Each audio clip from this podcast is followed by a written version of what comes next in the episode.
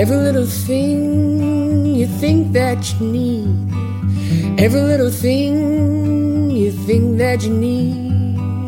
Every little thing that's just feeding your greed. Oh, I bet that you'd be fine without it.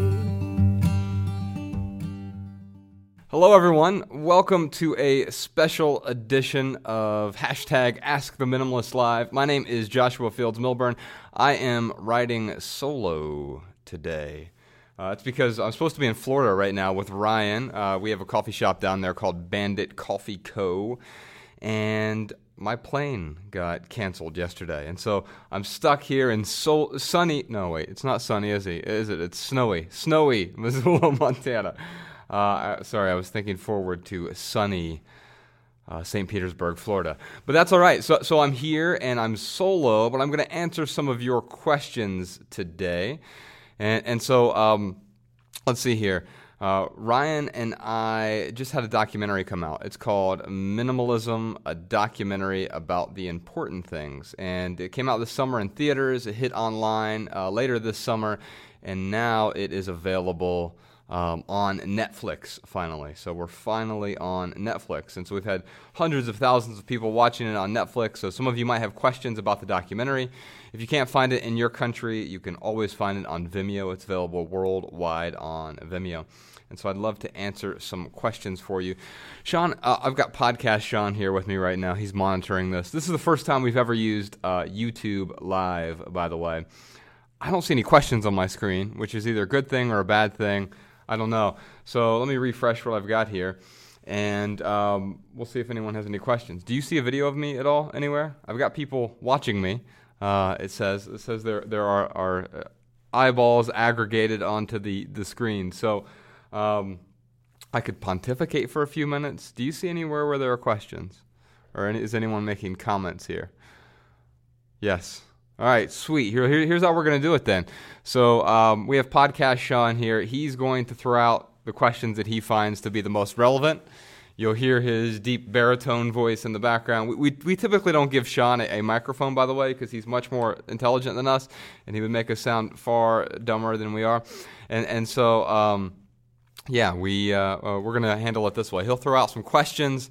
I will answer them impromptu, this sort of extemporaneous exchange between you and I. And maybe we'll answer questions until my water is gone. What do we got, Sean? A lot of hellos. A lot of hellos. Well, hello! uh, okay, what just popped up? Are you planning on making another movie in the future? Are you planning on making another movie in the future? Uh, my answer to that is I don't know. Uh, I think those are three of the most powerful words in the in the English language, by the way. Just saying, I don't know, abdicates you, not completely from your responsibilities, but from having to know everything. Now, I will tell you this. So Ryan and I, six years ago this month, we started the minimalists dot com. And that journey started before that even. You know, as I had simplified my life back in uh, two thousand nine, my, my mother died and my marriage ended both in the same month. And uh, those two events really forced me to look around and, and start to question what had become my life's focus. And I realized I was so focused on on the wrong stuff, right? And I forsook the things that were most important to me. And I embarked down this journey of minimalism where I, I started letting go of the excess stuff in my life, mainly so I could start focusing on what was truly important to me. And, and figuring out what was important to me. So my health, my relationships, passion, contribution, growth. These are the, the core values that I uncovered after letting go of the excess stuff in my life. And uh, I people at work started coming up to me and saying, you seem so much less stressed. You seem so much calmer. You seem happier is what uh, my best friend, uh, a guy named Ryan Nicodemus, he came up to me and he said, hey, you seem happier. And it's not that my life was perfect. It was far from perfect. It wasn't stress-free or free of anxiety. It was just improving my overall situation, letting go of the more trite, vapid problems and improving the problems I had in, in my own life. And so by letting go of the excess stuff, people around me started noticing the, the benefits of, of minimalism, the benefits of simplifying my life. Because I never jumped up and said, look at me, I'm becoming a minimalist. And you should too, because all of you, you have so much crap and I'm judging you. No, even now, Ryan and I aren't going out proselytizing. I don't want to convert anyone to minimalism. That's not the idea here. What we're trying to do is share a recipe that's worked really well for me and a slightly different recipe that's worked really well for Ryan. And uh, that's what we've really done over the last six years. So when we first started the minimalists dot com, it was because Ryan was like, hey, I've been journaling about my whole process of simplifying after he had He had found out about minimalism from me, and he did this crazy thing called a packing party. For those of you who aren't familiar, check out his uh, TEDx talk that he did. You can just go to our YouTube page there, uh, youtube dot com slash the minimalists. We have two TEDx talks there. I did one, and he did all the background theatrics. That one was this year. And then a couple years ago, he did one called A Rich Life with Less. And, and in that TEDx talk, he talks about this packing party where he boxed up everything that he owns, literally. Pretended like he was moving. So he had this huge two thousand square foot condo, and everything he owned, he he boxed up as if he were moving. So even his furniture, his electronics, his toiletries, his clothes, his, his kitchen utensils, everything that he owned, pretending he was moving. And over the course of about three weeks, he unboxed only the items he needed. And he learned some pretty important lessons throughout that process. Mainly at the end of this three-week process, eighty percent of his stuff was still in boxes. And you're like, I can't even remember what's in most of these boxes. I worked so hard over the last decade to accumulate all these things to make me happy. But those things aren't doing their job. And so he decided to let go of all of it. And through that process, he was journaling. And about a month later, he came to me. Uh, this was the fall of, of twenty ten. And he said, you know, I think other people could find value from, from this journey. I found value from, from your story, Josh. And uh, and... I think other people would find value from our story. And so uh, you, you've been talking about these different websites out there that, that uh, led you toward minimalism. Maybe we could share our story as well. And so that's where the minimalists dot com started, was with that twenty-one day journey, that packing party and the lessons learned from that, really. And, and, and from that process, what, what we learned is, you know what? People are getting value from this. So I kept writing more and more about it. You see, throughout my twenties, I wanted to write literary fiction. That was really my my passion, the thing that, that I wanted to do. I wanted to write books. And so this is a very circuitous answer to to answer their, the, the question, but I'm getting there, I promise. Um, so so I wanted to I wanted to write books mostly, right? And, and then we started blogging. In fact, we didn't even know it was called a blog at the time. We just started writing these essays online, putting them up online at our at our website. And uh, people started getting value from that. They started sharing it with their friends and family. And that first month, we had fifty-two people visit our website, which was really great. But it was only great because I spent most of my twenties getting rejection letters from people, agents and publishers telling me no, no, no, no, no. And now people were finally saying yes to what I was Uh, what I was creating. At least uh, a few dozen people were. But the cool thing about that is when you find value in something, I, I don't know, know about you, but when I find value in something, I tend to share it with the people I care about. So a blog post or a movie or a TEDx talk or a podcast episode, if I enjoy something, I'll share it with the people I care about, hoping they get the same kind of value that that, that I got from the thing. And so over the last six years, we found different vehicles to add value to people's lives. This is getting back to answer your question. You needed some context first. And so uh, uh, we wrote our first book in two thousand eleven. It's called Minimalism: Live a Meaningful Life. And people found value in that. And then Ryan and I moved out to Montana four years ago, wrote our second book called Everything That Remains. It was a memoir about the last four years of, of our lives. And, and so that was a different vehicle to share our message. But then we also went out on tour. We've been out on a bunch of tours. The largest tour we ever did was back in uh, twenty fourteen. We did one hundred cities over the course of ten months in eight different countries, one hundred nineteen different events. And, and during that process, it was a different vehicle to communicate our message of simple living. And, and And in fact, you can see that uh, much of that tour uh, in our new documentary, which is called Minimalism. It's on Netflix now for those of you who are just tuning in. Uh, it's also everywhere else. You can find all the details to that and watch the trailer, share, share the trailer as well at minimalism film dot com. And uh, what we learned is that over time, there were all these different vehicles to share our message of simple living with other people. Again, not in the in any way trying to convert anyone or convince anyone that minimalism is the path you must follow. it's a path that can lead to a more fulfilling life, a more meaningful life. And that really starts with the stuff, by letting go of the excess stuff. But the real purpose of minimalism has to do with the benefits we experience once we're on the other side of decluttering. And so over the last six years, we've found these different vehicles, whether it's our blog or our books. We've written three books together, uh, Minimalism: Live a Meaningful Life, the memoir, which is called Everything That Remains. That's my favorite thing I've ever created. And also we have an essay collection called Essential, and it's twelve different chapters on twelve different topics of living a more intentional life. Everything from minimalism and stuff to finances and relationships and decluttering and mindfulness and success and everything in between. And and those are those are just some of the vehicles we've used. But last year we started a podcast. We have the Minimalists Podcast now, and many of you are subscribers to that. We also have social media as a vehicle. Now, why are all these vehicles important? Well, I think they're important because different people find value in different vehicles. And it's also important to note that we didn't start out on and try to tackle all of these vehicles at once. I think we would have failed. We started out with a blog, with a website, and we started writing essays. We spent that first year doing that. And then eventually that we had so many people asking, when are you going to write a book? When are you going to write a book? That eventually we did write a book. And and from there, we, we started using social media more regularly because people found, found value in that. Because we also realized that, you know what? Of all the books that are sold, fewer than ten percent of people make it past the first chapter of a book they buy. So I could sell, you know, one hundred thousand copies of a book, and while that sounds really impressive, only ten or yeah, only ten percent of those people, ten thousand people, are going to even make it past the first chapter. Even a smaller percentage are going to make it to the end of the book. So even if you write a really compelling book and sell a bunch of copies, it's not going to reach nearly as many people as maybe a TEDx talk would, or a video on YouTube or Facebook. And so the question I ask whenever we, we use a new vehicle to create and to share value with other people is, that question is, does this add value? And what I mean by that is, does it serve a purpose or bring people joy in any way? And so even if it's a tweet, if it's a funny joke that I want to tweet, or something I think is a funny joke, if I want to tweet that, then then I'm going to ask before I send it, is this going to serve the greater good? Is this going to add value to someone's life? And so we found these different vehicles along the way, and, and back back in twenty, the end of twenty thirteen, so three years ago now, uh, about half the life of, of the minimalists so far, we partnered up with a, a very talented director named Matt D'Avella. He's from uh, New York City.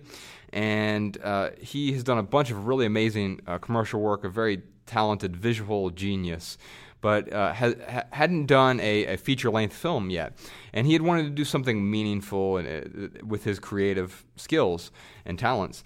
And so he decided, you know what, I, I, if I can partner up with these guys, after we talked him into it, basically, um, I can create something meaningful. And so three years ago, we started working on a documentary. And Uh, we did that because we didn't want this journey to continue to just be the Josh and Ryan show. It's great that we have a message that we're able to communicate with people, but and they're able to find value in it. But let's show people there are other lifestyles out there as well. So with the documentary, we went out there and we... We we interviewed minimalist families and minimalist architects and minimalist entrepreneurs and travelers and tiny house enthusiasts and uh, so uh, soci uh, wait soci economists and, and, and neuropsycholo- uh, neuropsychologists and neuroscientists, and, and we've we found that there are basically all of these different um, all of these different views on living a more intentional life. We wanted to to meld those together to show people that minimalism isn't this radical lifestyle. It is a practical lifestyle. And quite often, people hear this word minimalism and they think radical, right? They think stark white walls and they think uh, owning no possessions. And minimalism can certainly do that for you if that's what you prefer. In fact, one, one of the guys in the film is a good friend of mine. His name's Colin Wright, and he owns, I think, fifty-two things in the entire world. Everything he owns fits in his backpack. And while I find that to be admirable, it's not the same life that I want to emulate. And so that was one one prescription for minimalism, or one way that minimalism could help your life. Now, he does that because he likes traveling to new countries, and he travels all the time. He's a full-time traveler, and so him owning a... a A kitchen table is actually getting in the way of of, of travel. And so uh, I saw the other side of things too, with people like uh, Leo and Eva Bobalta. Uh, Leo's in the documentary. He has six kids. He and his wife, Eva, have six kids, and they're a whole minimalist family. And then we have people in the suburbs. We have people in the city. We have people in tiny houses. We have uh, people who are living the lives that are appropriate to their life. But we also backed it up with, with much of the the science and social science behind Uh, the the benefits of minimalism. And so this documentary was another vehicle to communicate that, right? And and so will we use this vehicle in the future? Will we create other documentaries? Yeah, probably. Uh, what will that will look like? Will it be a feature-length film? Will it be a T V show? Will it be video essays? Will it be live Q and A sessions? Um, more of these online in the future?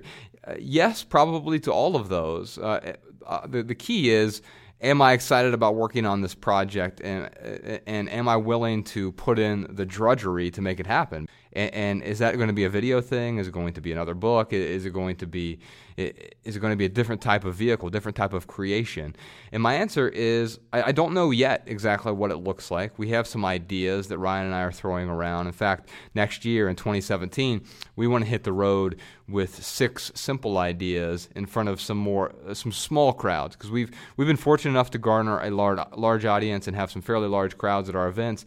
But um, w- once we're ready with some of these ideas, we're going to hit the road and bring them to some small crowds and try to work them out in front of in front of an audience before we film them or write them or or, or do whatever we're going to do with these new ideas. So that's uh, that's my short answer. Are we going to are we going to start a are we going to Uh, do another film in the future? Yeah, maybe. But if I say yes to that, that means I have to say no to everything else so that I can create the best thing possible. And so stay tuned. Uh, if you're not on our mailing list already, our email list, you'll know about any tour dates we do or any new creations we put out there. You can just go to the minimalists dot com, enter your email there, and we'll never ever send you spam, because spam is disgusting. Sean, do we have another question? We have quite a few. Nice. Um... There are quite a few folks on here, Josh, that were asking about uh, veganism. Your thoughts on veganism, yes, especially health benefits and the minimal impact on the planet. Where sure. do you stand on that? Yeah, so so asking about veganism, or, or let's just expand out a little bit on that. Let's just talk about diet in general. Uh, my, my diet is over ninety percent plant-based, and I think that's important it, it, because many of these lifestyles we, we tend to think of as binary. So if you take minimalism as a lifestyle, it's not about owning nothing. It's about owning what's appropriate for my life. And I think you can extrapolate that and, and transpose it onto this idea of diet as well, whether that's veganism or vegetarianism or, or whatever you want to call it.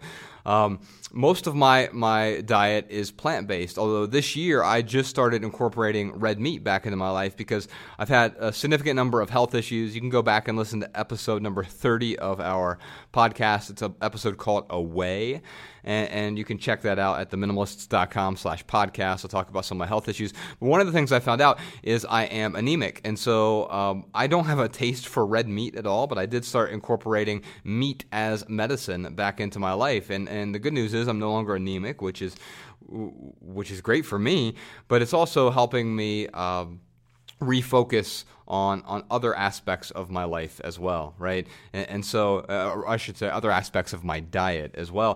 I probably have the most pristine diet of anyone th- that I know, and, and it's because I've faced a lot of health issues over the years. Throughout my uh, late twenties, I was on a, a, a long round of antibiotics, and it really killed my gut microbiome, and so I'm working on repopulating that. that. I'm working with actually a team of a couple doctors and a consultant and a food scientist, and my partner, Becca, who's over here on the other side of the room. Uh, she is a registered dietitian and the best cook that I know. Uh, by the way, if you want some great recipes, you can check out her website. It's uh, minimal wellness dot com. And I think one hundred percent of her recipes are gluten-free, too.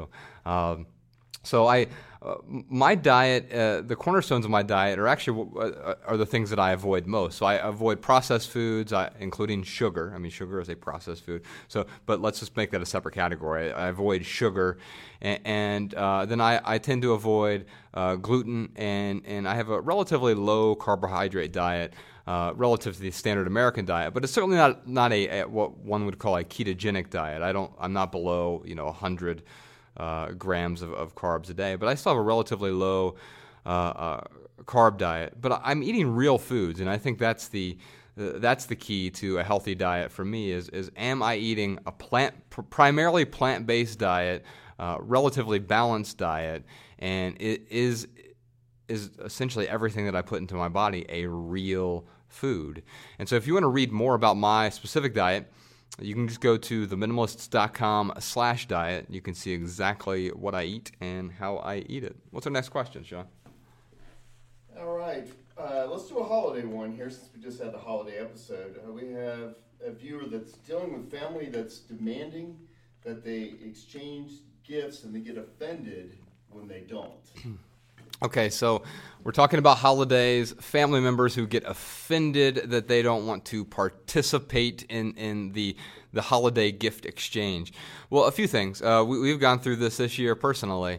Uh, Becca's smiling right now. So uh, we have we have a three-year-old, Ella, who you can follow on Twitter at, at Ella Sandwich.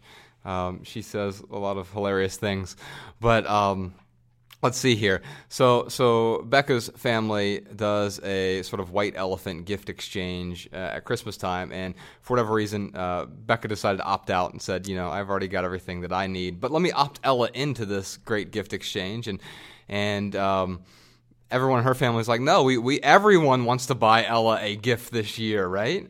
Uh, because we all want to give, and and we've been told this, and so it's part of our culture. We, we, we've been indoctrinated to believe that gift giving is what? It's a love language. I think that's like saying Pig Latin is a romance language. The truth is that gift giving, in its most literal sense, is not a love language. What we mean by gift giving is a love language, we mean contribution is a love language.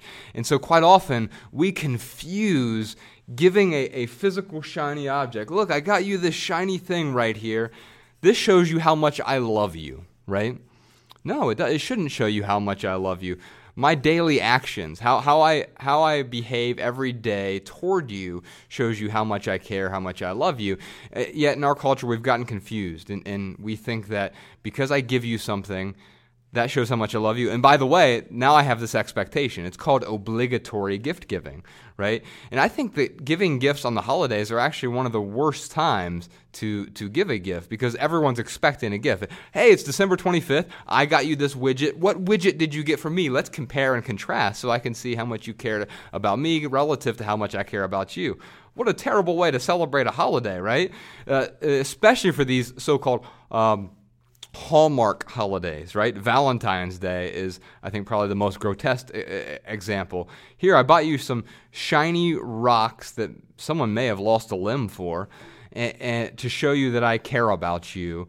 And now you give me whatever thing that shows me you care about me. I prefer, so let's talk about gift giving in general. I prefer two things. First off, uh, three things really. First off, I prefer, prefer to gift experiences over stuff. And so I think during the holidays, instead of it saying, I don't want to participate in your stupid gift giving process, I think it's silly, that's just going to turn everyone off and make everyone upset. Why? You don't want to do that for the holiday. That's not your outcome, right? Your outcome is, yes, I want to enjoy the holidays with you. Well, how can you do that? Well, instead of physical gifts, let's replace the gifts with experiences. And so find experiences that will resonate with you. And if you have kids especially, part of that experience might mean, uh, we had someone call into our podcast and talk about this recently. I think part of that experience is, Uh, maybe you have to also buy a babysitter so that the, the, the parents can go out and have a good experience uh, on their own, right? Maybe it's concert tickets or a movie or just a night out by themselves, or maybe it's an experience for the whole family. Recently, uh, Bax and I, we took Ella to go Christmas tree hunting. You can actually go back and listen to our holiday uh, ep- episode on the podcast. It was episode number forty-one. And I talked about that experience. It was quite the challenging experience because we almost died uh, Christmas tree hunting. But it makes it a much more memorable experience, doesn't it? But uh, even if even if we wouldn't have been in any danger, uh, we've we've done it's this is this is the second year in a row we've gone out Christmas tree hunting, and that's an experience that for five dollars you go buy a a uh, Christmas tree permit, uh, and you just go cut you spend the afternoon hunting. hunting a, a, a Christmas tree, finding, going out finding one in areas that you're allowed to find one. And a lot of states do this. It's not just out in Montana or Minnesota, places like that. A lot of states will allow you to do this. And you find a Christmas tree and you make an experience out of that. There are a bunch of other experiences. So ask yourself, what experiences do you find meaningful? What experience would you find meaningful? Would your family find meaningful? And maybe encourage them to gift those to you. And then also, you want to lead by example, obviously. Give those experiences to them, right? And so I think now is a great time to sh- start to shift the paradigm. Paradigm. Now, I say start to shift, right? Because when is the best time to talk about Christmas gifts? It's February. You're already way, way, way too late. And so you're going to have to concede to some of the normal traditions and expectations because by definition, traditions are not very flexible. But you can implement new traditions next year, and you can start that now. You can start to plant the seeds for next year right now and, and make a little bit of, of room this year so that next year your holiday season is much more meaningful. And by the way, This more this holiday will be more meaningful by implementing some subtle changes in your tradition this year. So give some experiences. If you need to give a physical item, uh, some of those experiences you can gift up. Maybe you can you can box up and, and, and hand into a, you know, because someone wants that physical gift. And the uh, especially with, with kids, Ella loves unwrapping things. And so even if we're go- going to go do something, like we're going to take her to to Florida this uh, this spring, and we'll give that to her for Christmas. But we're we're boxing that up, and so it's a a, a wrapped experience, so to speak. Uh, and I find even that that the experience of unwrapping is in and of itself another experience that they get to enjoy. For her birthday this year, I wrapped up a pineapple and gave it to her, and uh, also blew up a bunch of balloons. So she came downstairs, and there were balloons everywhere, and she just loves balloons. And so again, another experience uh, that you wouldn't think of as as a traditional, you know, gift giving experience. Um, oh, what else? If you're going to absolutely give give gifts, though, physical gifts, if you need to, why not gift consumables, right? Uh, a nice bottle of wine or a really great bag of coffee from one of your favorite coffee roasters. A few of my favorites are Dogwood Coffee and and Heart Coffee Roasters, and there are a bunch of others out there too. You can go to our Instagram page, at The Minimalists, and, and see some of our favorite minimalist city finds. Whenever we go to a new city, we, we talk about some of our favorite coffees. You can also check out our coffee house in Saint Petersburg, Florida, uh, TheMinimalists.com slash coffee house. You can see a photo tour uh, of that. So gift a bag of coffee, a really great bag of coffee, or a bottle of wine, or what are other consumables that you can share and experience with someone else? Think about that. And you can give a physical item that once it's done, it's done. And I think that's pretty nice. I, the last thing I will tell you uh, about gift giving is obligatory gifts. I, avig- I, I avoid obligatory gift giving, obligatory gift giving whenever I can. Well, what does that mean? So I already talked about December twenty-fifth or, or well, here Here's, it's today's December twenty-fifth, you have to give me a gift. Or today is February fourteenth, you have to give me some sort of gift, right? Okay, if you want to do that, that's fine, but how about today is March eighth? Why'd you give me this gift? Well, because I care about you. Now, I don't think that gift giving equals love, but I do think that you'll find value in this thing. And because I care about you, I want you to find value in the things I give you. Why am I going to wait until December twenty-fifth to give you that thing when I can give you this thing on March third or November eleventh or whenever?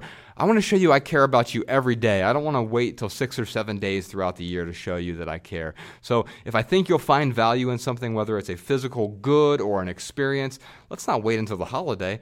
Let me show you I care about you right now, and let me show you I care about you every single day. Sean, what's our next question? Well, we actually have a, quite a few uh, students and teachers on here today, Josh. I guess they got out for Christmas early. Mm-hmm. Um, so their concern is, how can you be a minimalist as a student, as a teacher, when you have so many book, physical books to deal with, and yeah. physical papers to deal with, those physical items as, that are part of education? Sure. So the question is about having tools necessary to do a a task, and, and in this context specifically it has to do with education. So teachers or students who need to have a lot of books or a lot of paperwork, or in the teacher's case, my, my former spouse, she's an eighth grade teacher, and she had just so many uh, uh, accoutrements that she needed to adorn her classroom with, or at least thought she needed to adorn her classroom with. So uh, a couple answers that I'll have here. One is minimalism is not about deprivation. And so as a minimalist, everything I own serves a purpose or brings me joy. And everything else I get out of the way. So we have to be honest about the things that we have. And so many of these things, if they're tools, they actually serve a purpose in your life. And, and so you can be a minimalist and still have a lot of tools to do the task you need to do. Now, the way to, to determine whether or not those tools actually add value to your life is through temporary deprivation sometimes. So again, minimalism is not about temporary depri- or it's not about deprivation, but it can be about temporary deprivation to determine whether or not these things are adding value to your life. And so for me, I will quite often do experiments with different bits of technology. So whether it's my phone, I got rid of my phone for sixty days. I wrote about that over at the minimalists dot com. And by letting go of that, I, I, I learned that I could bring it back into my life more deliberately. It was adding value to my life. And long term, I was actually depriving myself of that thing. I didn't want to do that at all, right? I, I wanted uh, I wanted to have the thing as a tool, but I didn't want to be a slave to the tool. And so by removing it from my life, I brought it back in and I started using it differently. And so what if you, now's actually a really good time if you're a teacher and you're taking a break from those tools. Summers are especially a great time because you have to tear down your classroom and all that other stuff. Or if you're a student as well, if you remove those things temporarily from your life, put them in a, a basement or a closet or the trunk of your car or whatever for a temporary period of time, and then realize what did add value and what you just thought was adding value to your life. And and I think I think that's important because quite often we mistake perceived value for real value. And and, it, and it's one of the most common mistakes. And the other thing that we we mistake, we mistake just-in-case items for value-adding items. So we often hold on to many of these these accoutrements that we have for classrooms or studying or whatever. I was talking to Ryan about this the other day. You know, for a long time, when he was going through his packing party, he still had these old calculus. He, he's a huge fan of math and was really into mathematics, but he had all these calculus textbooks and notes, and he couldn't even decipher most of the, the notes that he had, but he was holding on to them just in case he needed them someday in some non-existent hypothetical future. And I've learned that just in case are the three most dangerous words in our English language, and we have to be willing to let go of things we're holding on to just in case. And quite often we can figure out what we're holding on to just in case by temporarily depriving ourselves of, of those things and then bringing them back in, but using them differently when we do. I went without home internet for a very long time, and that was a, a very powerful experience, one of the most productive times of my life. It allowed me to write three books uh, uh, during the years I had no home internet service. All right. Anyway, uh, what, else, what else have I deprived myself of? Uh, the phone I already mentioned. Uh, I went without... Oh, television for, for a very, very long time, about nine years without television. And I, I still don't have like what would be considered traditional T V, but Bex and I do enjoy once or twice a week watching a a, a film or a, a really good T V show, although I found that I'm just not as entertained anymore. Once I've removed that pacifier from my life for a very long time, there are very few things that I'm like eager to watch. But then the things I am eager to watch, like last night we, we finished the ninth episode of Westworld, which is such a good T V show. And uh, if you haven't seen it yet and you have an opportunity to see it, I would I would encourage you to, to see it because it, it spurs some really great conversations about consciousness and, and morality and artificial intelligence. And uh, there are so many great, just well-written lines in that thing, too. We will pause it and rewind lines and, and, and watch it. And so um, we, I found a way to bring that back into my life in a much, much more deliberate way. So I'm using those tools much more deliberately than I would have if I were just to continue to coast on on that pacifier mode. But that also means that I constantly need to reevaluate and keep asking this question: does this add value to my life? And if I'm honest with myself, I can temporarily deprive myself and, and and let go of something for a period of time and then bring it back in in a much more intentional fashion. And so try that with, with many of the things. Also, I will tell you that I think physical clutter is much more problematic than digital clutter. It doesn't mean that digital clutter is not a problem. In fact, Ryan and I did an entire episode on technology of our podcast. So go to uh, episode number two of The Minimalists Podcast. It's an entire episode about technology. But I will tell you this. I used to own two thousand books. two thousand books. Now, some of those I had actually read. But let's be honest, most of them I, I, I bought with the intention of reading someday, but it was just like a just-in-case item. You you go to the bookstore and you buy five, six, seven, eight books, and you're like, oh my God, like, I can't read that fast even, right? I'm, I'm lucky if I read... Well, I'm lucky if I get past page fifty in a book. If I get past page fifty, it tends to be a masterpiece because I refuse to waste my time on getting to the end of, of a book. But I had this huge bookshelf on my wall, huge bookshelf with two thousand books, and I realized it was part of my identity. I had those because it made me look smart. And when people came over, I'd say, oh, yeah, I've got this book and this book, and oh, you've actually read Infinite Jest. Yeah, okay. But but the truth is that the value isn't in the artifact itself. The value is in the experience of, of the book, of reading the book. And then by letting go of those books, I could add value to other people's lives because someone else could then experience those words as well. So I now have a, a much smaller physical book collection. Uh, it's a, a well-curated book collection, maybe of sixty, seventy books total. And and those are books that I tend to go back and reference. They're books I've really enjoyed that I, I like to, to share with other people. And the new books I bring in, occasionally I'll have a, a physical book, but for the most part, I use ebooks. And so I don't know what your preferred e-reader is. Mine happens to be a Kindle. Uh, I, and in fact, I will I, often at night I'll read to Beck's. You know, we were reading last night uh, before we went to bed. And most of the time, that's just with that, that is just with the the the the Kindle that I have there at my bedside, right? And, and so I found that books were especially pro- problematic for me when I went through this experience of um, moving, and I had to move two thousand books. And you know, when you pull the books off the shelf, they're really light when you put them in a box one at a time. But you fill up a huge box of books, and it's pretty damn heavy. And so I threw my back out, moving a box of, of hu- a huge box of books.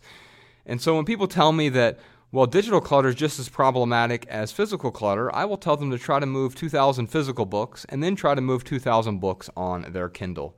And you tell me which is more difficult. That's not to say that we don't need to organize things digitally. I think it's important to do that. But I think the biggest problem is the external clutter that we experience. I think our physical clutter is a physical manifestation of what's going on inside us. And so by clearing the external clutter, we're able to start dealing with the internal clutter, which ultimately helps us deal with the eternal clutter that we're all facing, the existential clutter that we're all facing. What's our next question? Oh, and by the way, if you have a bunch of papers, scan them. Have a scanning party. Go to theminimalists.com slash scanning. See the scanner that I use personally. Get rid of all your extra photos and paperwork and actually store them digitally so that you have a backup if anything were to happen to them. And, and you can do the same with your textbooks as well. If you really feel like I need to hold on to this textbook, you can send that off to someone. Uh, there's a company called one dollar scan dot com, and you can uh, you can send your stuff off to them. They'll scan it for you, and then they'll incinerate the, the paperwork you've sent them. They'll deal with the clutter for you. What's next, Sean? Well, we had several questions from some folks about your uh, thoughts on tiny houses, and you could kind of uh, riff on to uh, renting versus buying.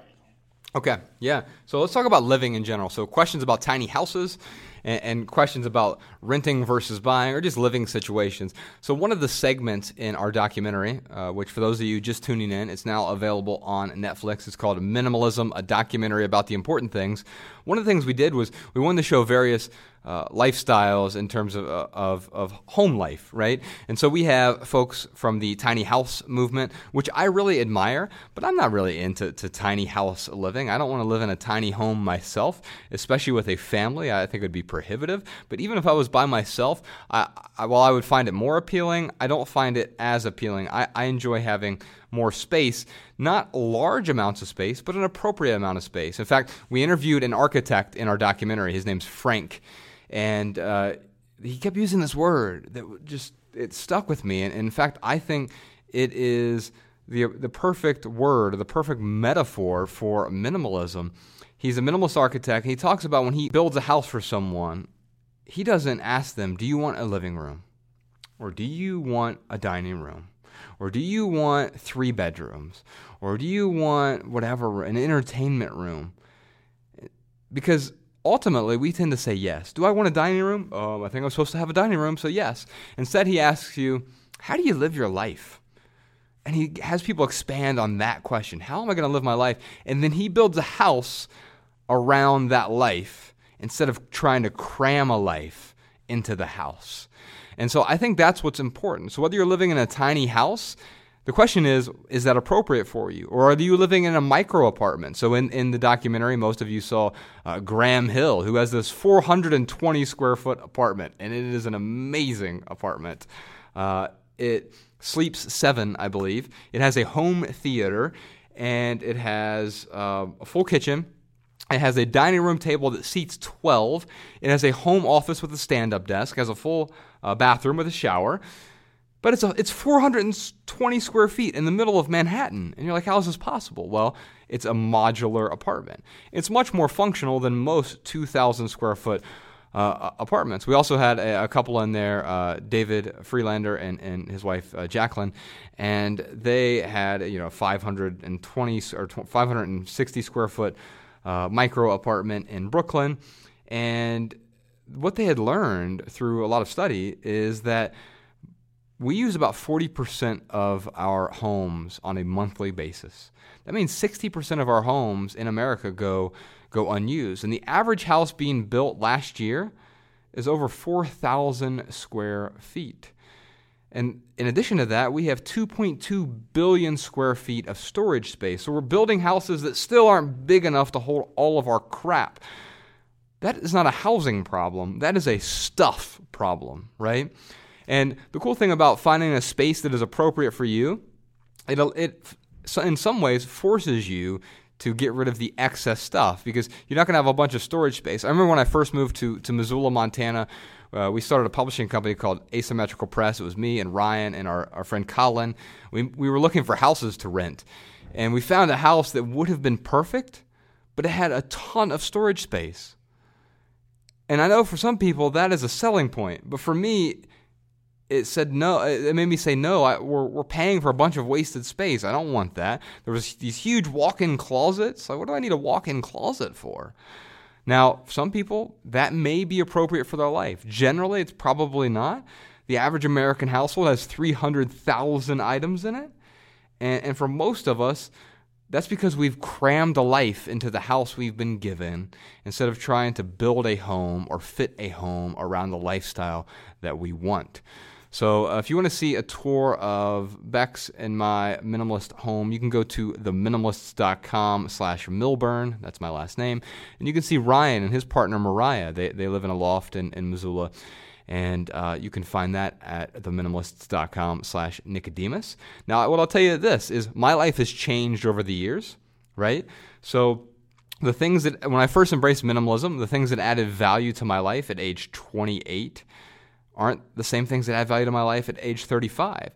And vice versa is true. I, the, my life has changed, so I bring new things into my life that add value now. And so I'm constantly asking that question, does this add value to my life? And if not, I have to be willing to let go so that I can focus on only that's what which is important and have the excess, it sort of clear the path toward toward living my, my best life and, and being my best self. And so I'm constantly aspiring to be, you know, I'm thirty-five now, I'm aspiring to be my thirty-six-year-old self.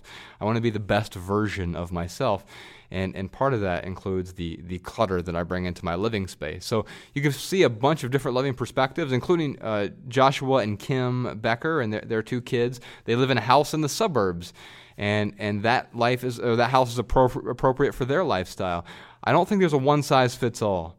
I think it'd be great if there were, because it'd be easy if I could hand you your list of here's the thousand items you're supposed to own, and here's the square footage you're supposed to have to be happy. And for each new kid that you bring on board, you're supposed to have this many items and this many additional square feet.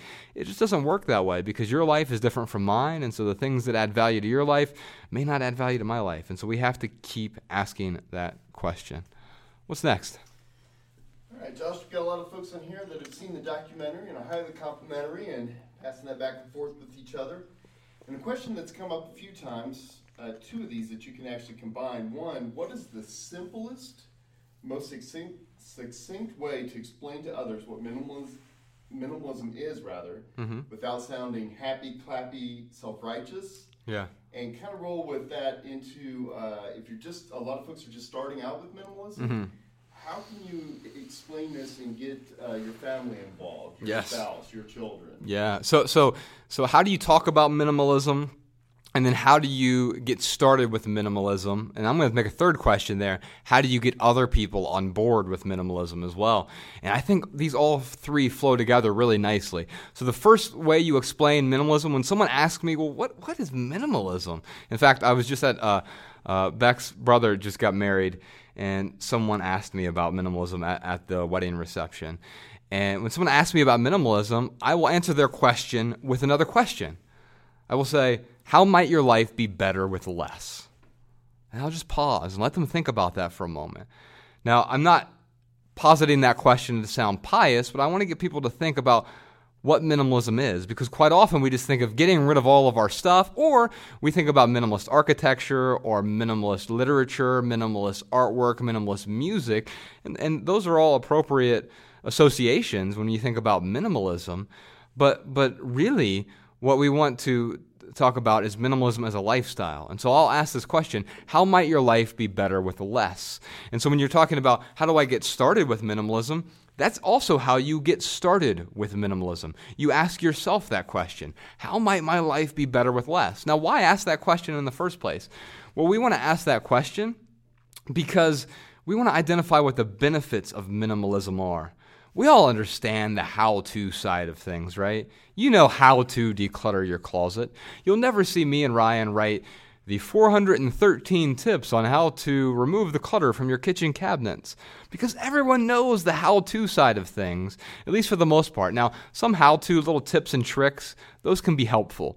And so don't get me wrong. I, I think the how-to can be beneficial, but it's much more beneficial once you understand the much more powerful why to. So how might your life be better with less is the why to. It's the purpose behind minimalism. For me, it started off with, with regaining control of my finances. How might my life be better with less? Well, I made really good money in the corporate world. Back in my corporate days, I was a director of operations for one hundred fifty retail stores. And while that might sound impressive, it wasn't very fulfilling. In fact, instead of happiness and contentment, that career of working seventy, eighty hours a week, it brought me a lot of stress and anxiety and debt and discontent and even more debt. Debt was a big feature of my life back then. In fact, I had six figures worth of debt. If you count my mortgage, I had half a million dollars worth of debt. And so I made really good money, but I spent even better money. And so my life, my financial life, was out of control, and it was the biggest anchor of my life. And I could tell you, if you don't have financial freedom, you're going to feel anchors everywhere else in your life. You're going to be tied to a particular lifestyle. And for me, I wanted to get out of debt. And so regaining control of, of the way I was spending my money, minimalism allowed me to do that. But then they, I started uncovering all these other benefits as well. As As I started simplifying my life, what else happened? Well, as I simplified, I started regaining control of my health. And it turns out I've had for, forsaken my health uh, for most of my adult life. I, at one point, I weighed eighty pounds more than I weigh now. But I also forsook the people closest to me. So my relationships were in shambles because most of my relationships were birthed out of proximity or convenience. And, and I was spending ninety percent of my time with people on the periphery, the tertiary tier of relationships, the, the coworkers, the networking buddies, the executives, the people who I thought had influence. And, and, and because of that, the people I said I really cared about and loved, I said, oh, they'll understand. I'll spend more time with them one day. Well, I needed to say, instead of saying one day, I needed to say, today is day one, right? Flip that around and say, now as when I need to prioritize those relationships. And minimalism allowed me to do that and start focusing on what was important to me, the relationships that were important to me. Also, what what other benefits might you experience by letting go? How else might your life be better with less? Well, for some people, it's like, well, I really want to focus on, I've always wanted to, to start yoga, or I wanted to to focus on this passion project. I've always wanted to write a novel or write this book or start a blog, or I've wanted to travel my whole life. These are all great benefits, if that's really what you want to do, and if there's something in the way, perhaps minimalism is a really good first step toward pursuing that value in your life. It's going to help you identify what your values are. In fact, Ryan and I wrote about these five values that we uncovered in our first book called Minimalism: Live a Meaningful Life. We once we got the excess stuff out of the way, we said, okay, what, what's most important to us? Because it was strange. I, I was ostensibly successful, but I didn't actually know what was important to me. And so I was successful in a narrow sense, like I had a prestigious job title and I supposedly made a good amount of money, but I wasn't fulfilled by that lifestyle. And so how do you reach fulfillment? How do you reach a meaningful life? It's not by pursuing happiness. In fact, I think happiness is often the problem uh, of of our culture, the, pers- the constant pursuit of happiness. We confuse happiness with ephemeral pleasure, with ephemeral indulgences. We say, well, I'm I'm going to be happy if I get this thing. Temporary pleasure is not the same thing as long-lasting happiness. I think happiness has mu- much more to do with living a meaningful life. It's a byproduct of, li- of living a meaningful life. And what that means is aligning your short-term daily actions with what your long-term values are. And so the values that Ryan and I, unco- Ryan and I uncovered were health, relationships, passion, or what you might call creativity, and then growth and contribution.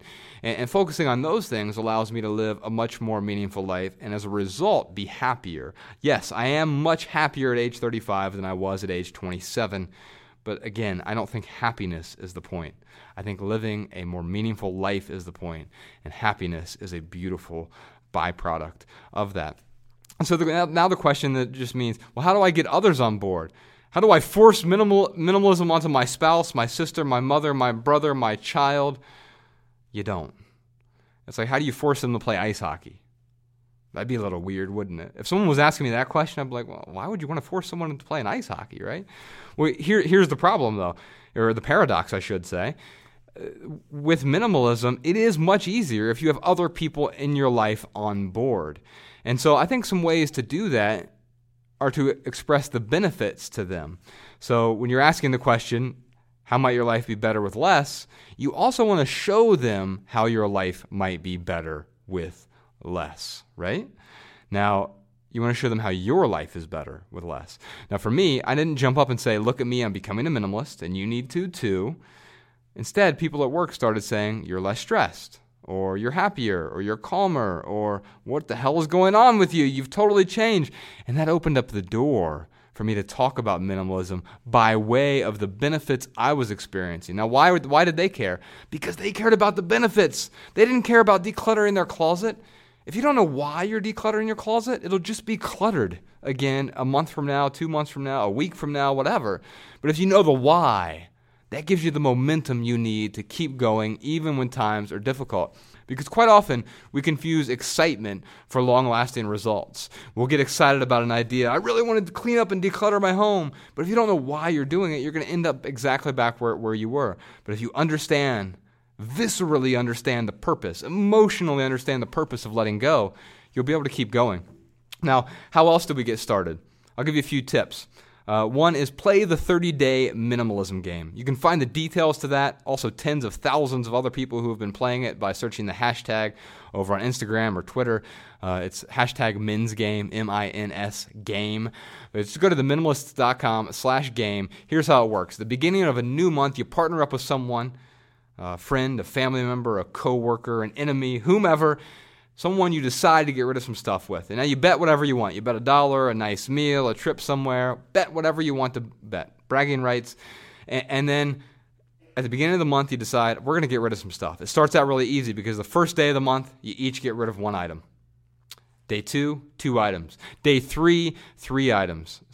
Starts to pick up. You start to get that momentum you need. And, and it fuels the fire with some friendly competition. I don't know about you, but I think decluttering is kind of boring. For those of you who think decluttering is awesome, I applaud you. Good for you. Wow. I don't think decluttering is exciting. So if you think it's boring like I do, then, then you're going to make it a little more fun with some friendly competition. And so partner up with someone. Start out simple, but it gets more difficult as the month progresses, right? Because day fifteen, you're getting rid of fifteen items. Day sixteen, sixteen items. Oh my goodness, what seventeen items am I going to get rid of tomorrow? Day twenty, it's even more difficult. Day twenty-five. Now, whoever goes the longest throughout the month wins. If you both make it to the end of the month, you've both won because you've both gotten rid of about five hundred items. And that's a really good start. And we've had many people who continue to play beyond the thirty days, or they'll even start over on day thirty-one, or maybe you just go to day forty, it's forty items. Whatever you want to do, you continue to put a dent in that. Now, you ask about what are the rules? What, does a hanger count? Does a paperclip count? Whatever you want to count counts. Be honest with yourself. Establish the same rules together. It's flexible. The purpose is to get that momentum. I find that many people who start out on this journey, they can't wait to get way past five hundred items, because once you get that momentum, letting go gets easier by the day. The more you do it, the freer and happier and lighter you feel, and the more stuff you want to throw overboard. And then as you do that, other people will, will jump on board. In our house, we, we have a donation box. We constantly have Ella, who wants to donate everything now. Um, even if she doesn't like her dinner that evening, she'll try to donate it. Um, which is which is quite comical, but I think we're starting to uh, establish a habit early, realizing that if I let go of some of these things, you know what? Other people can find value in it. Just because something doesn't add value to my life doesn't mean it won't add value to someone else's life. And so my willingness to let go is also my willingness to add value to other people's lives. A few other rules that might help you along the way. Uh, I'm going to recommend the ninety ninety rule. You can find that at our website, the minimalists dot com slash ninety. And how that works is, have I used this item in the last ninety days? Am I going to use it in the next ninety days? If not, I give myself permission to let go of it. That typically accounts for seasonality, because if I go back ninety days now, it's it's going to be uh, summertime. And if I go back forward ninety days, it's going to be springtime. And so you're gonna you're gonna for the most part cover all seasons with that. And if not, I'm willing to let go of it, donate it, sell it. I tend to try to sell things that are that are greater than two hundred fifty dollars. If not, I, I try to donate the thing. Uh, another rule that might help you out: the twenty twenty rule. We also call this the just in case rule. Now, I realized that many of the things I was holding on to, thousands of items, if not tens of thousands of items, I was holding on to just in case. But I realized that many of those items that I was holding on to just in case, I could replace for less than twenty dollars and less than twenty minutes from wherever I am. And that rule has held up for me, and I've only had to use it five times in the last five years. And and since we since we came up with that rule, and the cool thing about that is it's given me permission to let go of tens of thousands of items, just in case items, because I know I'm not actually going to have to replace them. And the five times I've had to use it, that means I've spent, what, one hundred bucks in five years. It's not like you're going out replacing all these just in case items every single day. No, you barely ever have to use that. And the rule's worked one hundred percent of the time for me. My guess is it probably works ninety-nine percent of the time. I'm sure there's an exception that proves the rule. Uh, one last rule, or actually it's a theory. I call it the the ten ten material possessions theory. It comes from a book called Spent. And um, the, the way that works is you take a piece of paper. On the front of that piece of paper, you look at the last decade, and you look at your ten most expensive purchases over the last decade. And you flip the piece of paper over, and you write down the ten most meaningful experiences over the last decade. And then you will just be shocked when you compare the two lists, and you find out that probably not a single item on there corresponds, or maybe one item corresponds to. And what that, le- that what that helped me realize is that, you know what, there are so many things I've brought into my life because I thought it was going to uh, augment my life experience, but it wasn't actually augmenting my life experience. In fact, many of the times it was just getting in the way of my most meaningful experiences in life. And so before I tune out here, we're at the hour mark. Uh, I want to remind those of you who are just tuning in, our documentary is finally available on Netflix. It's called Minimalism, a documentary about the important things. And uh, thank you so much to everyone who has rated it so far. It's really close to five stars. If you find value in the film, and only if you find value in the film, Uh, if you'd be willing to leave it a five-star rating and a review, we'd greatly appreciate it. Whether you saw it on Netflix, or if it's not available on Netflix, wh- wherever you are, you can find it on iTunes, Google Play, Amazon, in most countries, or worldwide on Vimeo. The cool thing about the Vimeo uh, uh, link, by the way, is it has six hours of bonus content that is exclusive to Vimeo. So you can dive deeper into the interviews. You can find those even if you if you watch the um, the film on Netflix or any other pl- platform. You can get just the bonus content over at Vimeo as well. You can find links to all that stuff over at minimalism film dot com. You can interact with us over on social media, wherever you find us. We're at The Minimalists pretty much everywhere. And if you leave here today with just one message, I hope it's this: love people and use things, because the opposite never works. Thanks for your time, y'all. I'll see you next time.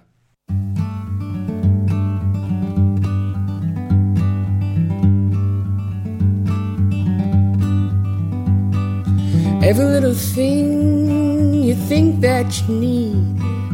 Every little thing you think that you need. Every little thing that's just feeding your greed. Oh, I bet that you'd be fine without it. Every little thing that you gotta have. Every little thing that you gotta have. You gotta reach for and you gotta grab. Oh, I bet that you'll be fine without it. So tear your eyes away. Or tear